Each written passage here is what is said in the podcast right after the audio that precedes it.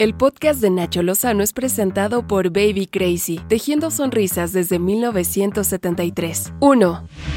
A casi un mes del desplome de la línea 12 del metro de la Ciudad de México, que como usted sabe dejó 26 muertos y más de 80 heridos, como lo hemos contado aquí en la lista, este fin de semana concluyeron los trabajos de remoción de la estructura colapsada, la cual se encuentra ya resguardada para su análisis. Pero durante las maniobras, ¿qué cree? Un tramo se vino abajo y sí, hirió a tres trabajadores de una empresa privada, así lo informó la Secretaría de Gestión Integral de Riesgos y Protección Civil de la ciudad. Afortunadamente, los tres trabajadores llevaban equipo de protección y no presentaron lesiones menores. Esto es increíble.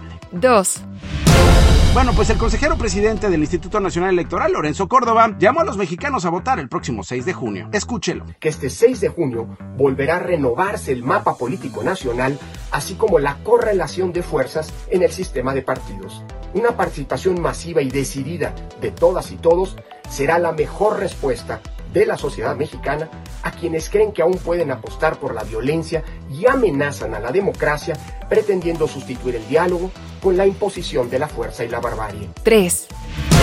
La Fiscalía General de la República investiga a servidores públicos por el presunto robo de Aileva. 10 documentos de Hernán Cortés. Sí, sí, sí, el conquistador. Los robaron del Archivo General de la Nación y claro, lo que usted está pensando en estos momentos sucedió. Ya se vendieron esos documentos. Los manuscritos aparecieron en una subasta en Nueva York, en los Estados Unidos de América, en septiembre del año pasado. Ahí se ofertaba, por ejemplo, una orden real española dirigida a Cortés y a Pedro de Alvarado en 1521, que es el año de la conquista de México por parte de los españoles. La fiscalía dijo, vengan chef acá, citó ya a los funcionarios y otros sospechosos para que declaren sobre los documentos. Pregunto, ¿cuántos otros más ya están en el mercado, ya se vendieron, ya se traficaron y nadie se dio cuenta? 4.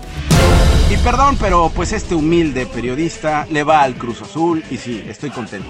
Porque luego de 23 años, por fin el Cruz Azul volvió a ganar un campeonato de la Liga MX luego de vencer 2-1 en marcador global al Santos. Abrazos a quienes le van al Santos. Luego de levantar el trofeo, los seguidores del equipo salieron a festejar al Ángel de la Independencia, que fue resguardado por elementos de la policía de la ciudad.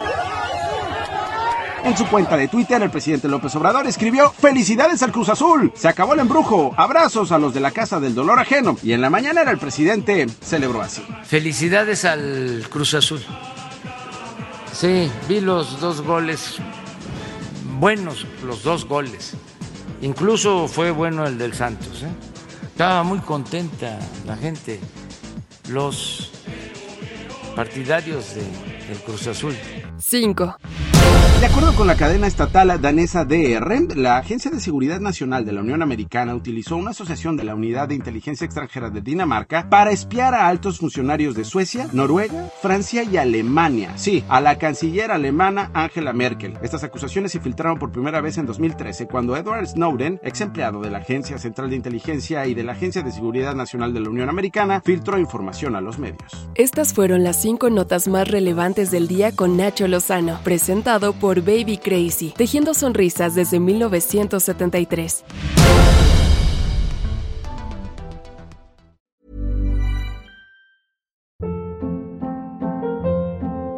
Hold up. What was that? Boring. No flavor. That was as bad as those leftovers you ate all week. Kiki Palmer here, and it's time to say hello to something fresh and guilt-free. Hello Fresh. Jazz up dinner with pecan-crusted chicken or garlic butter shrimp scampi. Now that's music to my mouth. Hello Fresh. Let's get this dinner party started. Discover all the delicious possibilities at hellofresh.com.